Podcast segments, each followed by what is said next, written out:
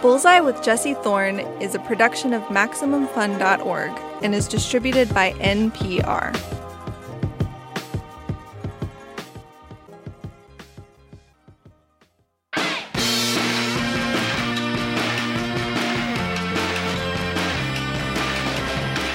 It's Bullseye. I'm Jesse Thorn. Aside from, I don't know, maybe Dolly Parton, is there any American musician more beloved than Weird Al Yankovic? 40 years of recording, millions of records sold. He's got an iconic voice, the chops for pop, and a sense of humor that's both distinct and approachable. And now, after all this time, Weird Al is finally getting the biopic treatment. Weird, the Al Yankovic story was co written by Al himself. It debuts on the Roku channel this week. And true to the biopic genre, Weird chronicles Al's life from childhood to present day. But unlike most biopics, it is not probing, emotional, and dark, nor is it grounded or realistic. There are no facades here to be lifted. If you're looking for that kind of thing, go watch, I don't know, I'm Not There or something. What Weird Al does to popular music, he does here to biopics. It's a very funny, joke a minute parody. The film stars Daniel Radcliffe as Weird Al and Evan Rachel Wood as Madonna, Al's main love interest. As I said, not necessarily entirely bound by fact or, or grounding. Before we get into my interview with Al, Let's hear a clip from Weird. This comes from early on in the movie. Al's father has just learned that his son has been secretly playing the accordion, which is, in the Yankovic household, a forbidden instrument. His dad smashes it to pieces. A wounded, enraged Al replies You! You think you're gonna stop me from playing? You'll see. One day I'm gonna be the best. Perhaps not technically the best, but arguably the most famous accordion player in an extremely specific genre of music. I'll show you. I'll show everybody. Get out! Good riddance! Weird Al Yankovic, welcome uh, back to Bullseye. It's nice to talk to you again. You too, Jesse. What was your actual real life relationship like with your dad? much different than that. Uh, yeah, we we uh, we tweaked reality just a little bit there. Yeah, my, my parents were always extremely supportive and, and sweet, and uh, uh more or less nothing like the parents in the movie. Uh, but we had to have some drama. You know, you have to have uh, some drama to make make a movie, and nobody wants to see a you know, hour and a half long movie about you know people that get along really really well with each other. the drama of uh, Downey and Lynwood, California, yeah. pleasant Southern California communities. Yeah. It, actually, Lynwood, people, you know, I, when people ask where I was born, I, I, always say Downey because I'm, you know, a literalist and the, the hospital I was born in was located in Downey. But as soon as I came back from the hospital, I lived in Lynwood. And Lynwood is nice. Yeah. That's how I would characterize Lynwood. It's nice. Yeah. Suge Knight and I went to the same uh, high school, you know. I'm from the At hood. the same time, did he ever hang out a window? I'm a little older than Suge, I believe. Yeah. uh, did you make music for your parents? Well, you know, I played the accordion around the house. And uh, my, my dad is a World War II veteran, so sometimes we'd get on these jags when mom was away that we would play uh, old, like World War II songs. and uh, what is the, do you mean like songs from the era of World War II or like over there? Yeah, over like over there. That was a big one. That was a big hit in the house. Are they the ones that gave you the accordion to begin with? Yeah, I mean, you know, that part of the movie is sort of true because uh, even though it seems like it's a, a, conceit for the movie, there was in fact a door-to-door accordion salesman that came around, and this would have been 1966 when I guess uh, door-to-door accordion salesmen were still a thing uh, to some extent.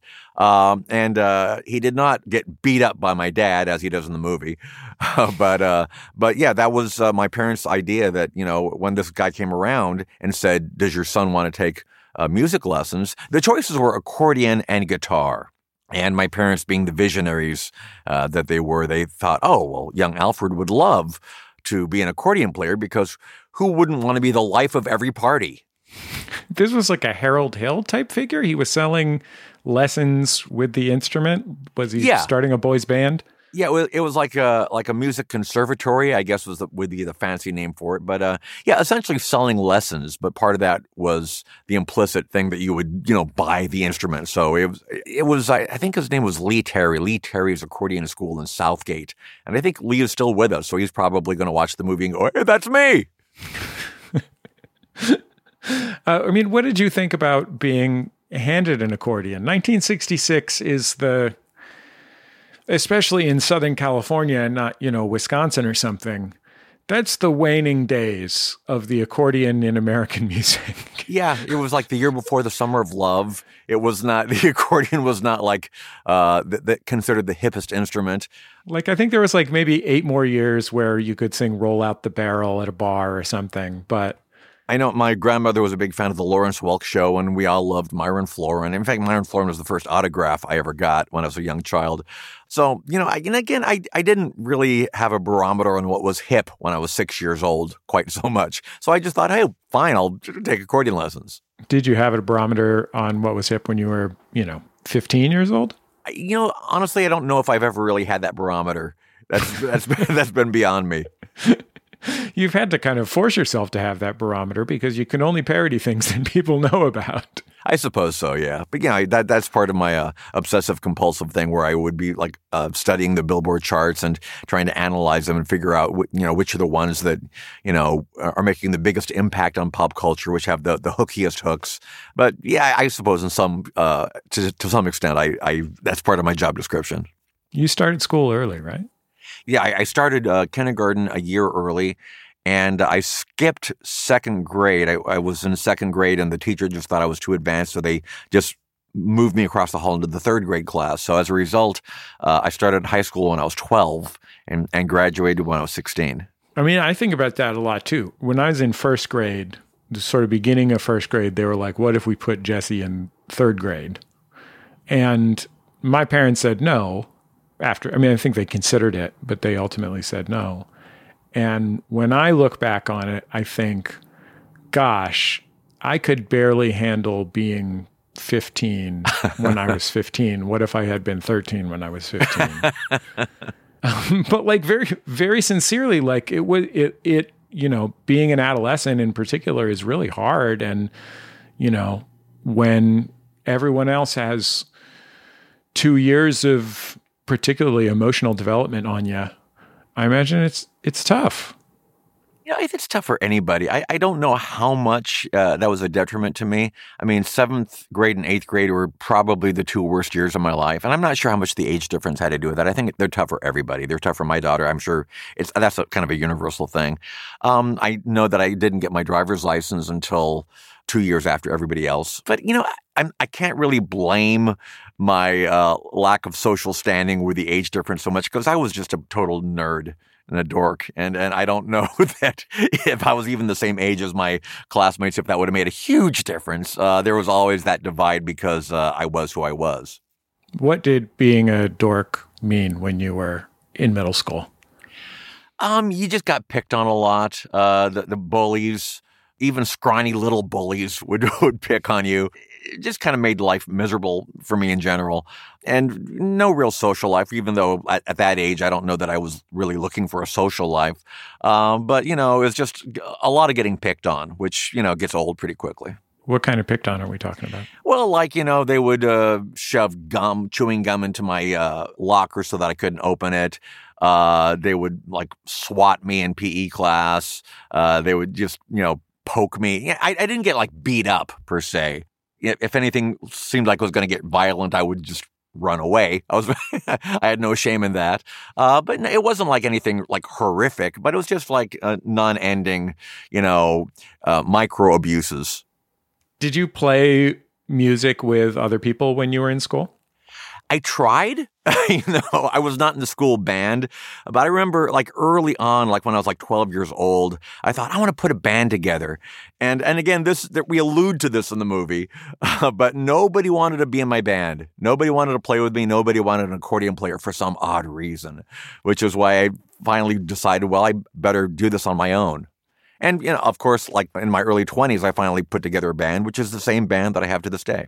But Al, you could have thought to yourself, I should take these skills I've learned to play on the accordion and just learn to play the chords on a keyboard that everyone wants in their band. I suppose, but that would be hard. you know, the accordion the accordion is basically half of, of a piano. And when I can play the piano kind of, although my left hand is used to playing buttons. So I, I can I can figure out how to play the piano, but it's not something that's I'm comfortable doing. Were you playing accordion music on your accordion? I mean, were you like when you took an accordion lesson, was it roll out the barrel?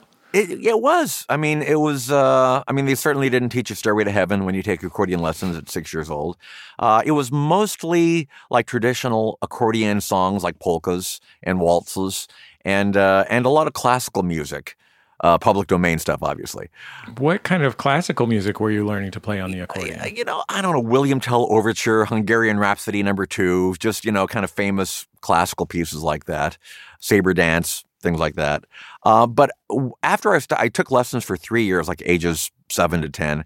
And uh, then I kind of took a break from it. But I was getting into rock music at that time. So I started, you know, playing along with the songs that I heard on the radio or from my record collection and uh, kind of taught myself rock and roll chord progressions. And uh, it got to the point where I could play along with like a lot of my favorite albums. And, and when my friends heard me doing this, they thought it was hilarious. They thought, oh, you're playing rock and roll on the accordion. And uh, I, I, so I learned pretty early on that you know there was humor to be gleaned from that juxtaposition. A lot of people just thought that was inherently funny to play rock and roll on the accordion. Did you have an idea of wanting to be an actual entertainer when you were an adolescent? I'm sure I had my fantasies. I mean, like every kid, like you know, sinks into their hairbrush in the bathroom mirror, and uh, you know, and, and I, I was getting some uh, airplay on the Dr. Demento show when I was, you know, in my uh, early teens or mid teens.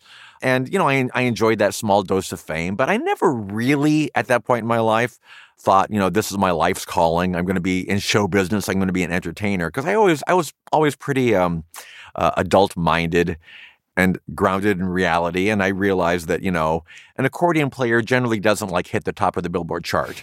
You know, that, that's something that, you know, literally has never happened before. so I just thought, okay, I'm going to be an architect. And when I was 12 years old, I decided, okay, that's what I'm going to do. And I, you know, went to Cal Poly San Luis Obispo, which has an excellent architecture program. And I went there and I graduated. And by the time I graduated, it was odd because I knew that I really didn't think I was going to be an architect. I didn't really have, you know, any passion for it at that point. But at the same time, I still didn't think I was going to be able to make a living, you know, in, in show business because that was always kind of a ridiculous notion to me. So it was it was kind of an odd couple of years where I was kind of between having one foot in reality and one foot, you know, in the hope that maybe somebody would sign me. So one of the plot points in Weird, the movie, many of the plot points are pretty straight parodies of the music biopic.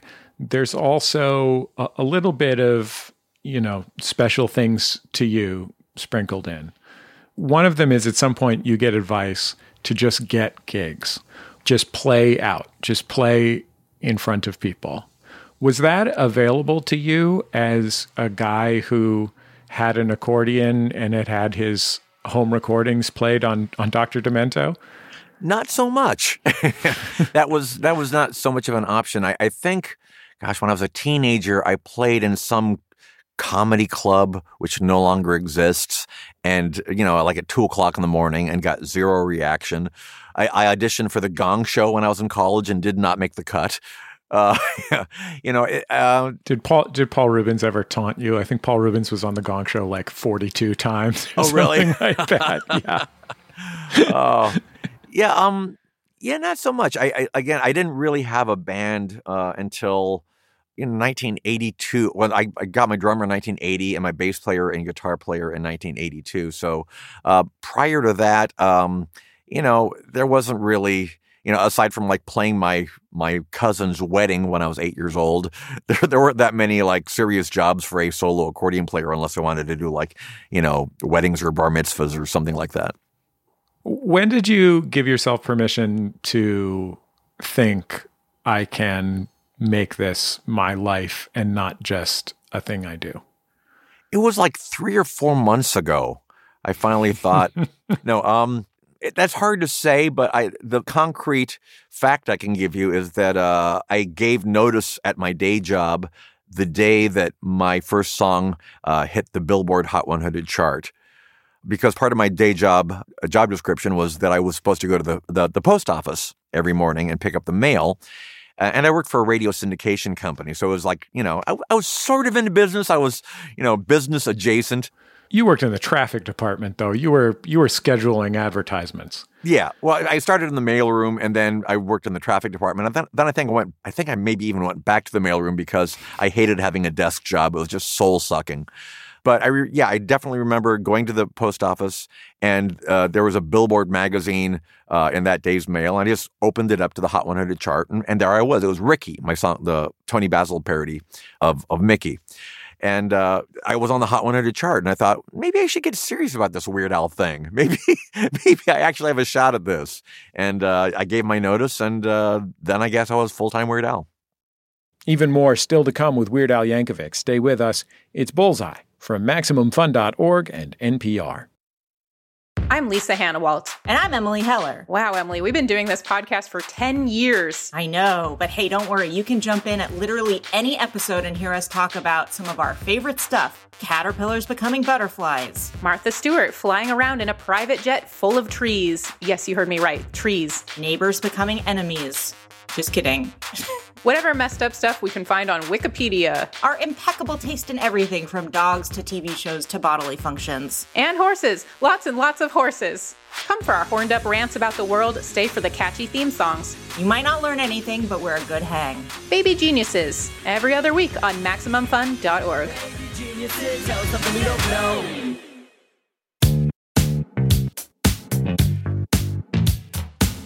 Welcome back to Bullseye. I'm Jesse Thorn. My guest is Weird Al Yankovic, the recording artist behind Eat It and Like a Surgeon and Frank's 2000 inch TV and many more comedy hits. Al is the writer and the subject of the new movie, Weird, the Al Yankovic story. It premieres this week on the Roku channel. Let's get back into our conversation. So, you were listening to the Dr. Demento show, which was, and you know, he remains kind of the uh, the central figure of of the world of um, funny and novelty music, um, and so you must have known how few career artists there were. I mean, Tom Lehrer had a few successful records, you know, that are that are good straight through, but then he he he retired like I don't know, I don't know how long he did it, 5 years or something like that. And besides that, you're like, well, Randy Newman, but he also does a lot of pretty serious stuff. For sure. And uh Yeah, there, there's there's not many. I mean, you know, the, uh, my Mount Rushmore of parody inspirations would include uh, Allan Sherman, who was extremely popular, but he burned out very quickly from making you know a number of very poor uh, personal and and business decisions. And um, Tom Lehrer, you know, very popular, but he just basically walked away. He decided, okay, I'm done. I, I- think his famous quote was, he decided that satire was dead when Henry Kissinger won the Nobel Peace Prize. So His- he walked away. his other his other famous quote was, "What's the use of having laurels if you don't rest on them?"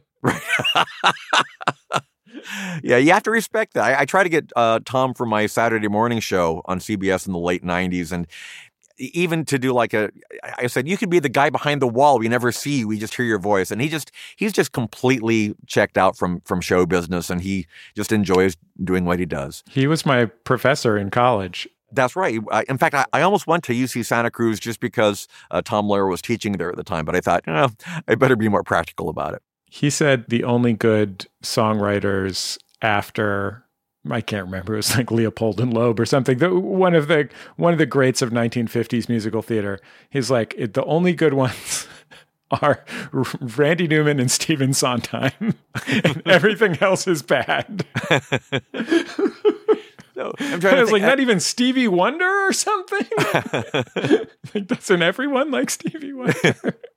Trying to think of the others. So, and, and Stan Freberg uh, also ha- had a long career, although he kind of segued into advertising. He focused on advertising like like halfway through. So, I think the only person that uh, has had like a decades long career doing uh, comedy music in, in the last uh, century is probably Spike Jones uh, and the City Slickers, who was popular through the 40s and 50s and slightly into the 60s.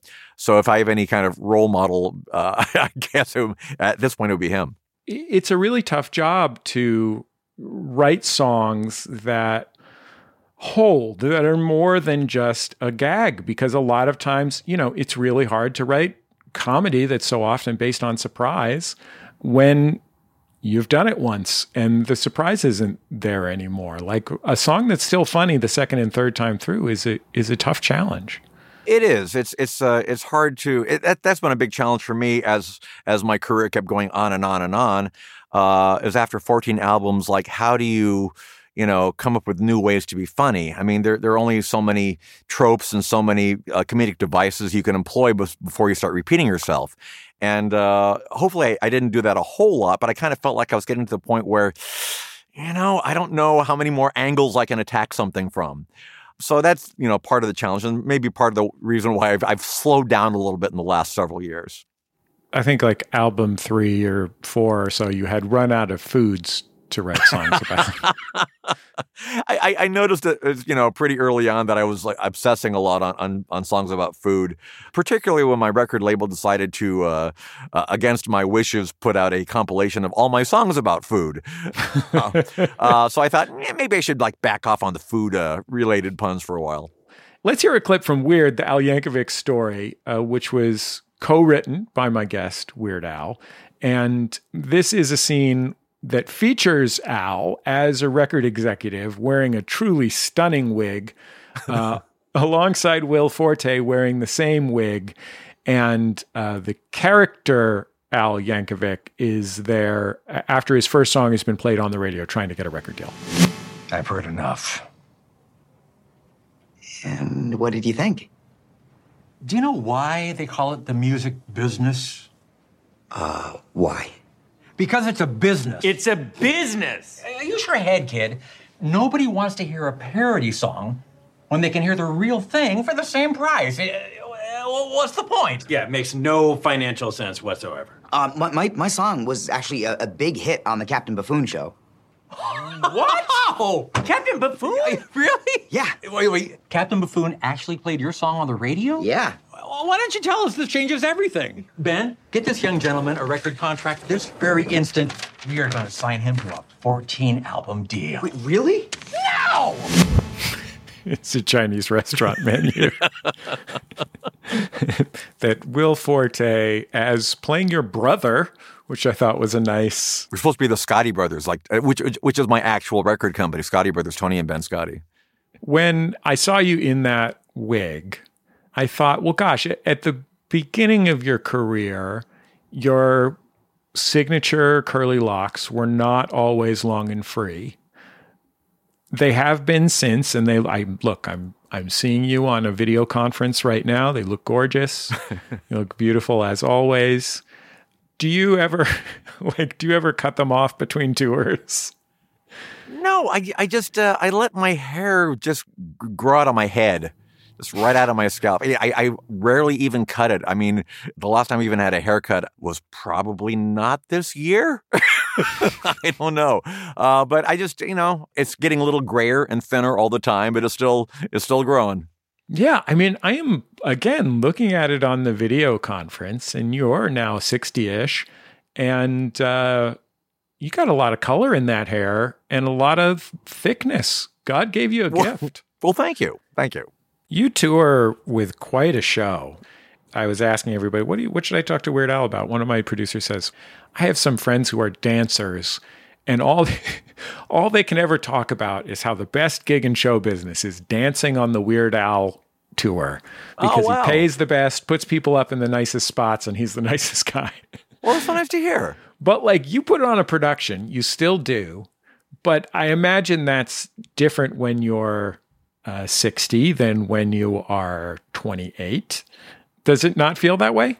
No, I mean, um, not yet. I mean, I can still kick over my head. I still am as physical, uh, or attempt to be as much as I was, you know, at the beginning of my career. I, I used to do the thing, thing, um, uh, unlike a surgeon where I put my leg behind my head and dance around on one foot.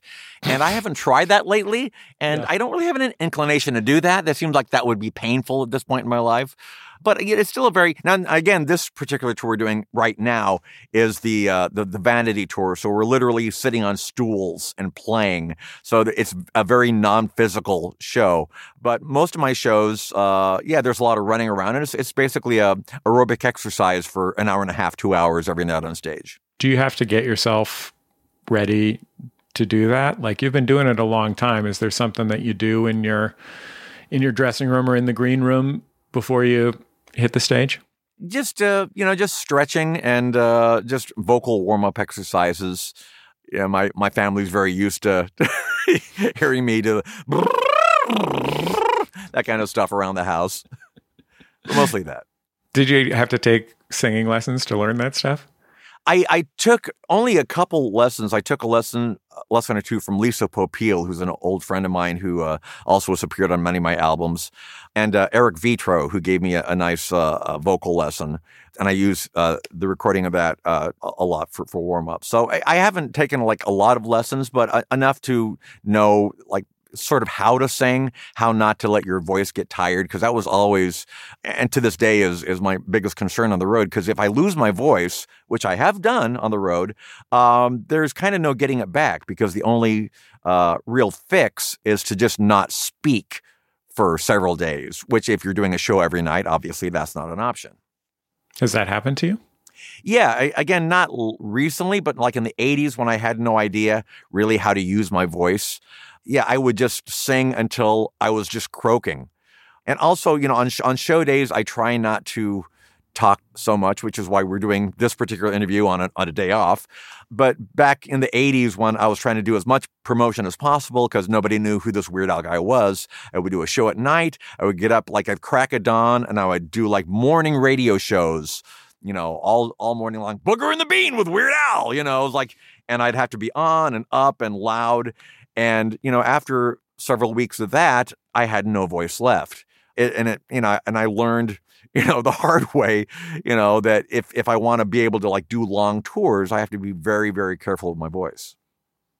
So you write a lot of songs that are sort of pastiches or genre parodies, you know, kind of tribute parody songs, um, songs that are not direct parodies of a single track, but more right. like an an artist or a or a genre. Right. That is probably as close as you get to writing your own magnum opus, op- opuses. Why is that? Why is the closest thing to writing your life is good writing a um, you know, what if I wrote a song that was sounded like Sparks?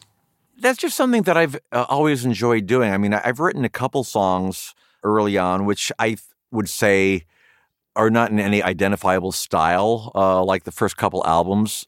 You know, the, I think the first album was populated with with some original songs that just you know sounds like they were written on the accordion because they were.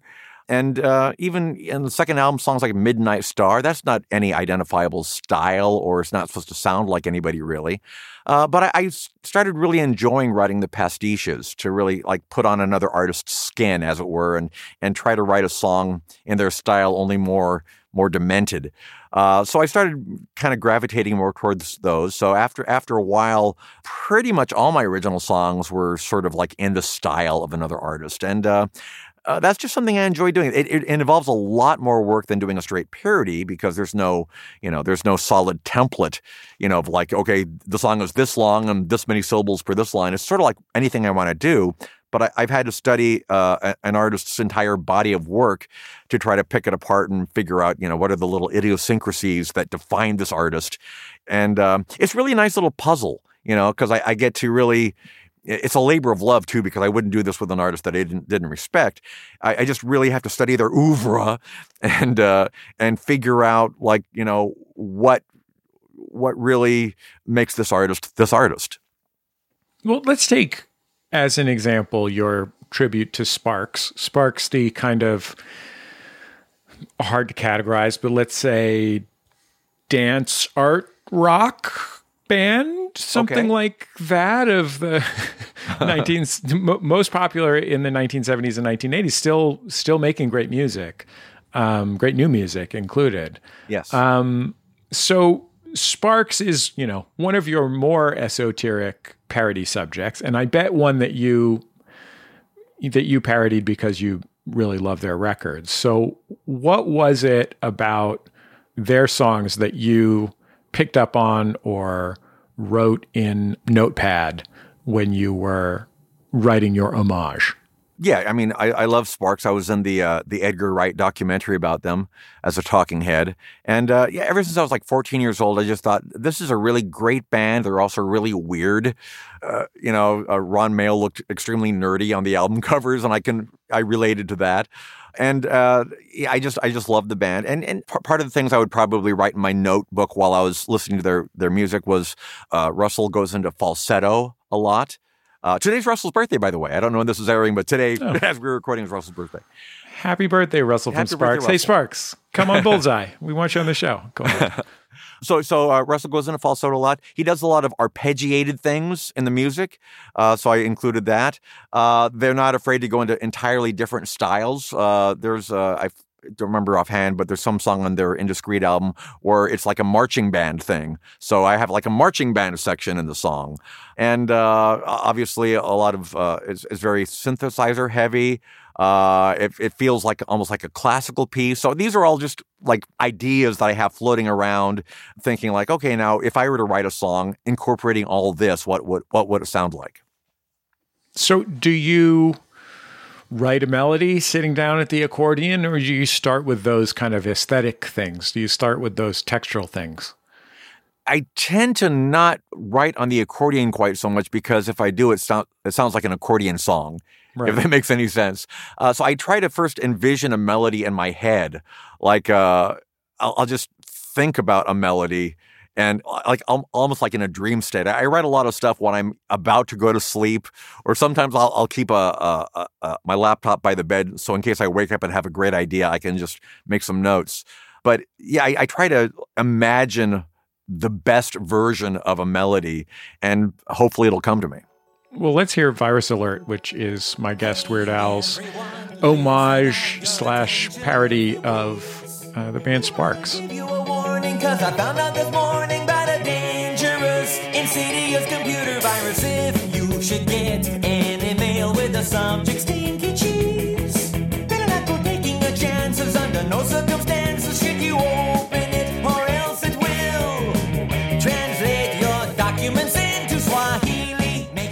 You've produced your own records for quite a while. Uh, before that, your records were produced by Rick Derringer, who's like a legendary classic music business studio guy. Rock God, yes, absolutely. Yeah. Played guitar on Steely Dan songs and produced the WWF album in the in the 80s like just a true classic music industry dude. Yeah. What is the hardest sound or aesthetic that you've had to find and reproduce for one of your parodies? Like what is the thing that you had the hardest time recreating? maybe something in in the uh, later part of uh, of my career, just because samples become so important later on. I mean, it's it's not as hard to you know emulate just a straight ahead rock band, but if if you're like you know trying to copy something that's based on other samples, it's either a matter of like finding those samples or trying to make that from scratch, which is sometimes kind of difficult. And and you know, my, my band has been with me since the very beginning and they, they know the drill. So sometimes they will approach the original musicians and the band that we're trying to parody and say, you know, what, what kind of uh, effect we're using in that guitar, or can I can I borrow the sample that you use for the snare? You know, they'll they'll do whatever they can to uh, to, to get it as close to the original as they can. I mean, there are there have probably been times that you have had to recreate in the studio like a, a Dr. Dre production where he had a band recreating a sample. like, some of the some of the richer hip hop sample based hip hop producers figured out at some point that uh, they didn't have to give up any of their publishing or as much of their publishing. They didn't Right. have to license the recording. right. they had to give up publishing, but they didn't have to license the recording if they had somebody replay something. Yeah. And that's a lot of that's a lot of lines down the sort of a lot of progressions down the progression of the simulacrum. so like Al, I'm a we talked about this a little a little bit the last time you were on the show, but like I, I'm a big hip hop fan and there's a lot of hip hop parody out there that I am not that I don't think is that fun or funny. And that it was especially true, you know, 30 years ago. And I think that the same kind of aesthetic craft that goes into sampling and goes into rapping is like the thing one of the things that you value most in making your music. And that seems like a reason that you're able to produce rap parodies that aren't an embarrassment. like that care that you take, you know? Yeah. I mean, you know, uh, I put as much care and effort into every single song. And uh, I, I enjoy doing uh, rap music because uh, there's so much for me to play with lyrically. Uh, a lot of pop songs are repetitive or don't have that many lyrics to them. And that's more of a challenge because, you know, okay, you have to tell a joke in six syllables, you know, with, and with rap music, by and large, there's, you know, a lot of words. So for, if you're doing comedy, uh, rap is a great genre to, to play with. It's also very dense often though. I mean, there's a lot of hit there's a lot of hip hop and rock songs that are like My Sharona, you know? Yeah. My Sharona is a great song, no question about it. That song rules. And really the lyrics are pretty straightforward, you know. Yeah. You're really you're really talking about a kind of bop bop a dop bop a dop bop a dop situation kind of thing, you know? And you know, if you're going to if you're going to write a rap like Eminem, like the the density and the internal rhyme scheme and stuff is a real challenge, but I wonder if that is also not exciting for the part of your brain that like really wants to make a chart of something and sort it out into into into the right order. It is. It's more of a challenge for me because a lot of uh, pop songs is sort of like when I tried it out, it's like, okay, this line rhymes with this line, and that happens like four times. And but with, with a lot of uh, rap songs, like you mentioned, there's a lot of internal rhyming. So there's like, you know, this line rhymes with this line, but this word kind of rhymes with this word, which rhymes with the word on the next verse. You know, there's a lot going on. Uh, so it is a bit of a puzzle, which uh, which I enjoy. Stick around, more Bullseye around the corner from MaximumFun.org and NPR. Hi, I'm Jesse Thorn, America's radio sweetheart. And I'm Jordan Morris, boy detective. Our comedy podcast, Jordan Jesse Go, just celebrated its 15th anniversary. It was a couple months ago, but we forgot. Uh, yeah, completely. Our, our silly show is 15 years old. That makes it old enough to get its learner's permit. And almost old enough to get the talk. Wow, I hope you got the talk before then. A lot of things have changed in 15 years.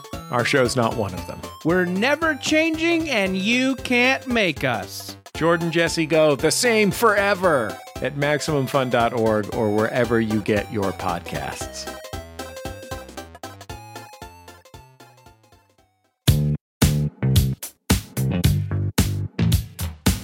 Welcome back to Bullseye. My guest is Weird Al Yankovic. He is, of course, well, I mean, the man is Weird Al. He's the most famous parody artist in music history. He's also the writer and the subject of the new film Weird, the Al Yankovic story. It stars Daniel Radcliffe, Evan Rachel Wood, Rainn Wilson, and many others. It premieres on the Roku channel Friday, November 4th. So, you made your last album eight years ago wish now? Yes. Uh huh. And your idea at the time was that because of the timeliness of the parodies that you do, that it would liberate you not to make albums anymore because you could make as many you could parody whatever was hot at the moment and not worry about it going cold by the time the album came out, which I think is a like a really significant concern in your in your music when you're putting out a record every three or four years. Now that said, it has now been eight years. Yes. So, do you think do you think that you are enjoying your laurels? As Tom you would are say. you've got look you you're touring hard, you're working hard, you've made an, a feature film. This is not nothing.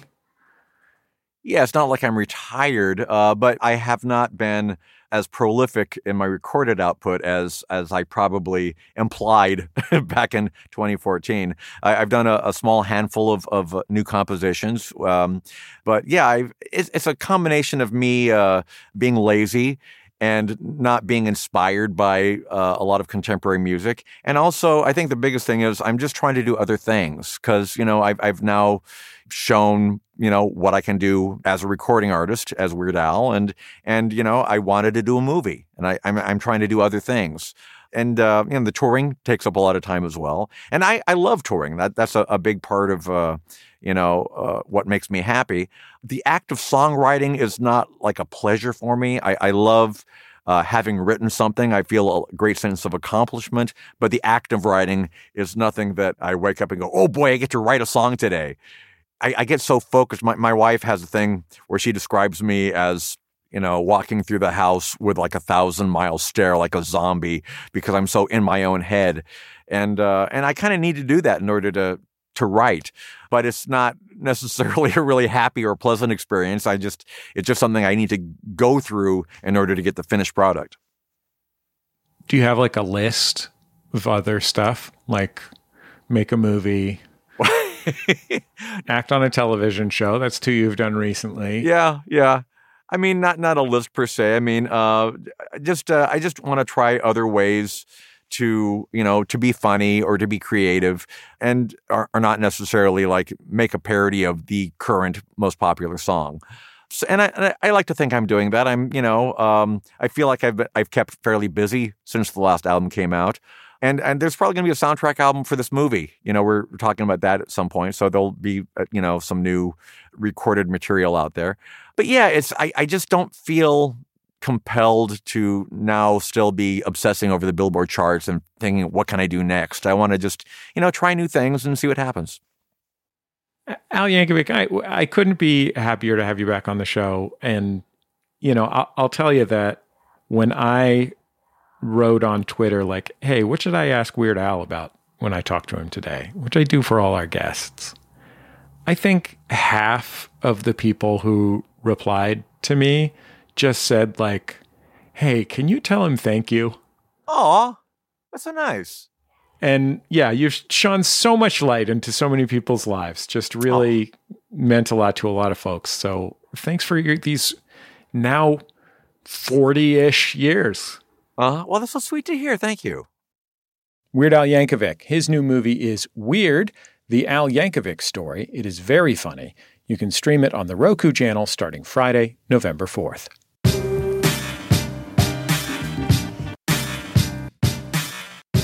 That's the end of another episode of Bullseye. Bullseye is created from the homes of me and the staff of Maximum Fun in and around greater Los Angeles, California.